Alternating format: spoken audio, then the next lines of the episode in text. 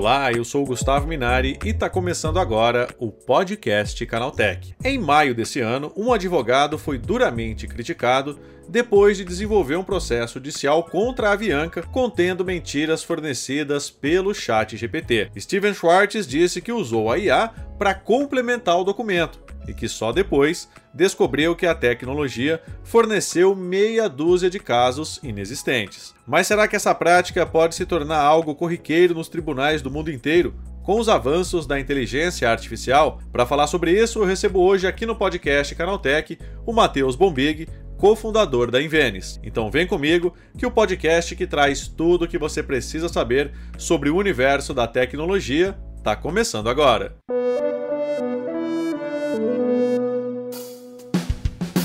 Olá, seja bem-vindo e bem-vinda ao podcast Canaltech, o programa que atualiza você sobre tudo o que está rolando no incrível mundo da tecnologia.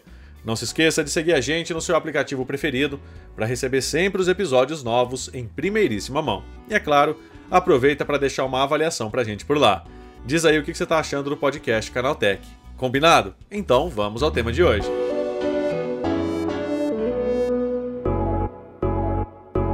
Advogados e juízes podem usar sistemas como o ChatGPT para embasar defesas ou justificar sentenças até que ponto o uso de inteligências artificiais pode ser considerado legal em um tribunal? Será que existe um limite confiável?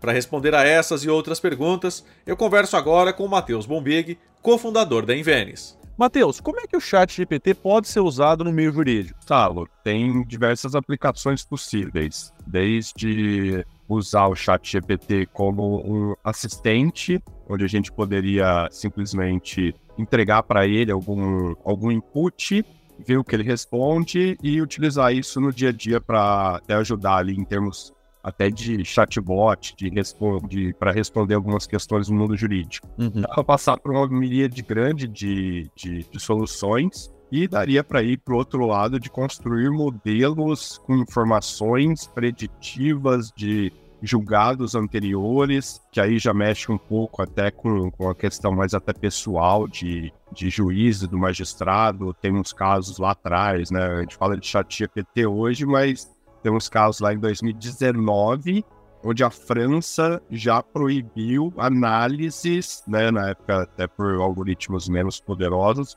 mas proibiu análises de dados de julgados de juízes então, assim, tirou essa transparência da população em saber como estavam sendo julgado, julgados os casos, para o alegado deles é para não expor ali as decisões dos juízes. E, obviamente, no meio disso tudo tem toda a parte de documentos. Então, o mundo jurídico trabalha com contratos, dados, é, coisas vencendo que tem que ser novamente reassinadas. Então, isso aí gera um trabalho gigantesco em termos de, de mão de obra, de hora-homem do, da parte dos advogados, que daria que boa parte disso são tarefas, vamos dizer, repetitivas e, de certa forma, até um pouco manuais, que poderiam ser automatizadas e seriam muito bem feitas por inteligências artificiais. Agora, Matheus, do ponto de vista legal e ético, né? Advogados e juízes, eles podem usar tecnologias como o chat GPT dentro de um tribunal, por exemplo? Ah, acho que não só podem, como devem. Acho uhum. que a gente, falando assim de, de, Brasil aqui, a gente tem um judiciário que ele é bem pesado. A gente tem, acho que 78 milhões de processos ativos para uma população de 215, 220 milhões de pessoas. Então, assim, tem um trâmite meio longo dos processos aqui no Brasil. A gente gasta 2% do nosso PIB com o judiciário, sendo que a média de outros países da OCDE é de 0,5% do PIB. Então, nitidamente, pelo menos falando de Brasil, a gente tem um judiciário pesado, custoso e demorado. Então, assim, se a gente tem ferramentas, seja ela uma ferramenta simples ou até um algoritmo extremamente complexo de, de inteligência artificial, acho que sim, devem ser usadas, porque no final do dia, se a gente está economizando tempo é dinheiro, é recurso, são pessoas, e no final os processos acabam sendo julgados de forma mais céleres, de, formas, de forma mais transparente, quem ganha no final do dia é a população. Então, sim, eu acho que devem ser usadas. Agora, a gente pode entrar numa discussão aqui que pode entrar até pelo lado um pouco mais filosófico de que tipos de dados podem ser usados em modelos preditivos ou modelos de algoritmos de inteligência artificial, que é inclusive está sendo muito debatido no âmbito fora até do jurídico. Então a gente teve o caso do Chat GPT da OpenAI que né, trouxe toda a parte de user friendly, ficou muito mais fácil para nós como simples usuários utilizar esses esses algoritmos, mas isso permeia todos os campos.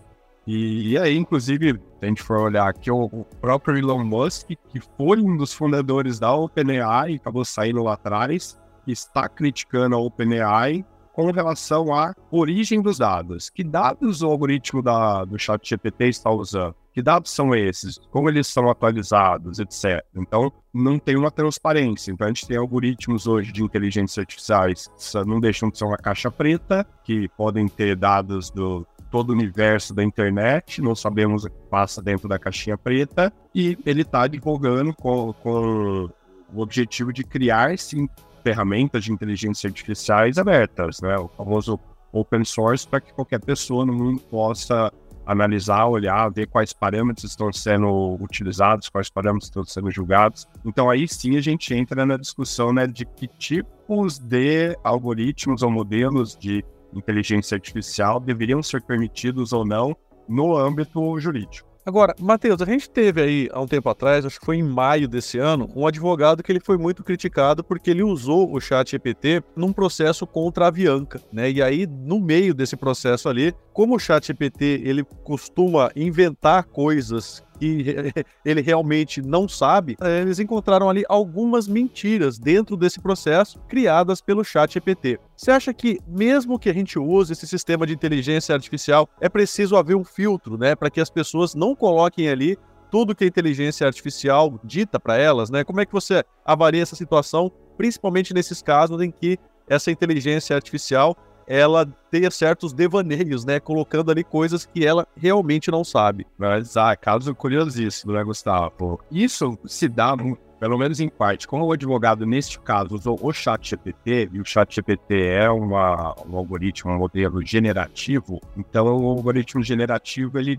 necessariamente precisa dar uma resposta, né? Mas não necessariamente a resposta está correta. Então ele vai usar todos os dados que ele tem, vai gerar o output dele e vai dar essa resposta. E é o que a gente chama de alucinações. Uhum. Isso ocorre não só no âmbito jurídico, mas você pode até falar quem é o Gustavo Minari ali, você vai ver que vai inventar algumas coisas sobre você. Com certeza. Então, assim, eu, nesse âmbito, cara, a gente precisa entender um chat GPT, ou pelo menos um algoritmo, modelo de inteligência artificial é, generativo, mas como estagiário ele vai te ajudar sim, ele consegue é, pegar uma, uma contiga texto de informações, consolidar, trazer já alguma coisa mais mastigada, mas no final do dia sempre vamos precisar de um profissional capacitado para pegar aquilo ali, a resposta que ele deu, analisar, ver se não tem nenhuma inconsistência. Então, do mesmo jeito que um advogado pode usar ele para ajudar, obviamente ele precisa passar o olho ali, ver se não tem nenhuma loucura que, que, que trouxe se a gente for pensar pelo lado do engenheiro também, tem que ver se ele não fez uma conta louca ali para depois uma receita passar à frente. Então, sim, acho que temos que ter um, um cuidado extra, não, não, vai substituir, de certa forma, a análise final, mas pode ajudar muito no meio do caminho. Agora, Matheus, com esse avanço das inteligências artificiais, né, como o ChatGPT e outras que surgiram aí no começo do ano, você acha que o sistema judiciário ele vai precisar ser revisto no futuro próximo? Né? As pessoas vão ter que aprender a lidar com esses sistemas dentro dos tribunais, na hora de montar um processo, enfim. O sistema vai precisar ser revisto, né? Como é que você vê isso? Acho que o, o sistema ele, ele deve e é revisto quase que diariamente, porque no final do dia as relações humanas mudam. Uhum. Então, se a gente pensar a forma como nós humanos nos relacionávamos lá atrás, é diferente da forma como nós nos relacionamos hoje. Estruturas das sociedades, da, da sociedade mudam. Então, no final do dia, as leis precisam acabar mudando para acompanhar essa evolução. Óbvio que quando a gente fala de tecnologia e pessoas, empresas, setor privado, é muito mais rápido do que o sistema legado de, de, jurídico consegue acompanhar. Então, quando a gente coloca nessa conta a inteligência artificial, nossa, fica mais complicado ainda. Então, as coisas começam a mudar cada vez mais rápido e fica difícil para os reguladores virem depois, uh, obviamente, ajustando ali o que, que, é necessário e o que não. Então, do mesmo jeito que a gente tem hoje, uh, tem, tem uma analogia que, que a gente usa bastante, que é o do, do sandbox. Assim, quando uma empresa tem um, um, um software que está rodando e ela vai fazer uma atualização, ela simplesmente não faz a atualização, joga no software, espirra isso para os milhares ou milhões de usuários e clientes dela e vamos ver o que, que vira. Se der certo, deu, se não der certo, depois não, ela tem um ambiente controlado de sandbox onde são feitos testes para ver como aquelas atualizações se comportam. Se aquelas atualizações se comportarem de forma uh, justificável ou desejável, aí sim a gente consegue partir para uma implementação na rede uh, principal. Então, assim, a gente deveria pensar em como, como a gente poderia usar isso também no âmbito regulatório. Será que seria possível criar um ambiente sandbox onde certo, certo ambiente ali, seja físico ou, ou de conexões de pessoas, poderiam passar a utilizar uma nova regra ou um novo, um novo estatuto de forma a entender como aquilo poderia funcionar e aí fazer os ajustes necessários, sendo aquilo ali é, é, trazendo o, o, o, impacto que foi desejado, aí sim passar isso para a população em geral. Então, acho que a gente talvez até passe por esse tipo de discussão, não só de se a justiça vai precisar evoluir ou não, porque sim, vai precisar evoluir, mas como ela deverá evoluir?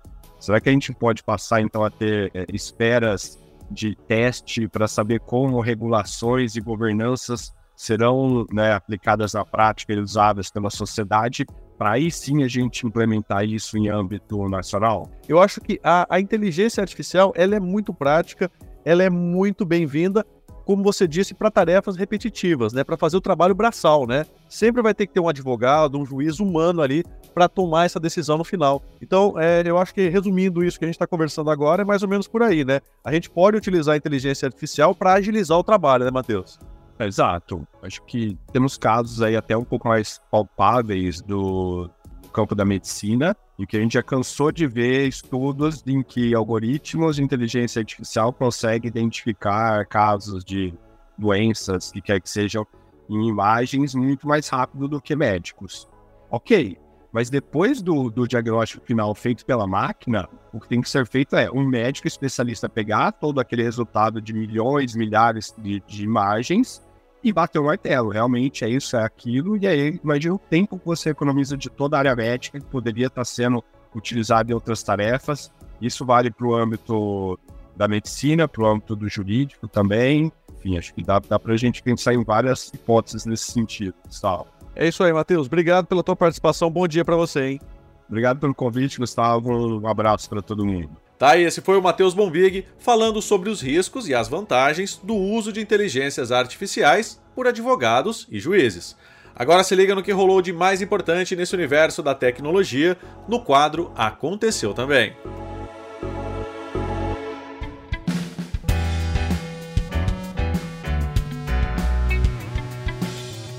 Chegou a hora de ficar antenado nos principais assuntos do dia para quem curte inovação e tecnologia. Após ter apresentado seu primeiro celular dobrável em maio deste ano, o Google pode se aventurar no mercado de tablets com tela flexível. A informação foi fornecida por fontes do portal Digitimes, que teria acesso a pessoas que trabalham em linhas de produção de componentes para a empresa. Segundo os detalhes mais recentes, o tablet dobrável pode ser anunciado durante a conferência I/O de 2024, um evento que costuma acontecer durante o mês de maio. Portanto, o Google ainda tem alguns meses para decidir se vai de fato apresentar o seu tablet dobrável. Quatro grandes companhias do mercado de inteligência artificial criaram um grupo de pesquisa para entender os riscos e estabelecer boas práticas no desenvolvimento da tecnologia. A união chamada Frontier Model Forum é composta pelo Google, Microsoft, Anthropic e OpenAI. Segundo o anúncio do Google, o grupo aproveitará a experiência técnica e operacional de suas empresas para beneficiar todo o ecossistema de IA. O fórum vai usar benchmarks técnicos avançados no desenvolvimento de uma biblioteca pública de soluções para ditar as melhores práticas para o setor.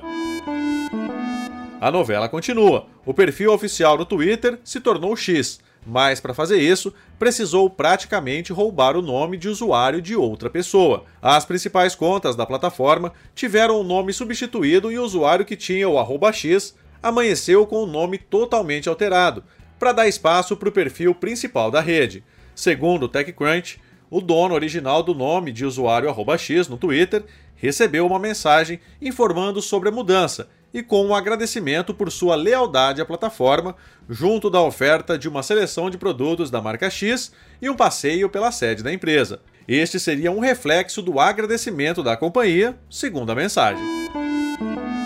O Sistema Único de Saúde deve receber em breve um tratamento pioneiro para casos de câncer de pele não melanoma.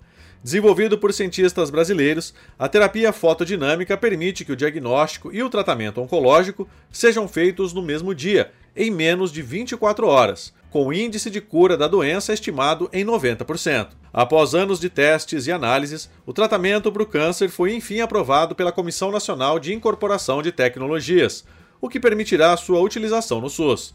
A expectativa é que a tecnologia acelere o tratamento oncológico enquanto reduz a necessidade de cirurgias e procedimentos dolorosos.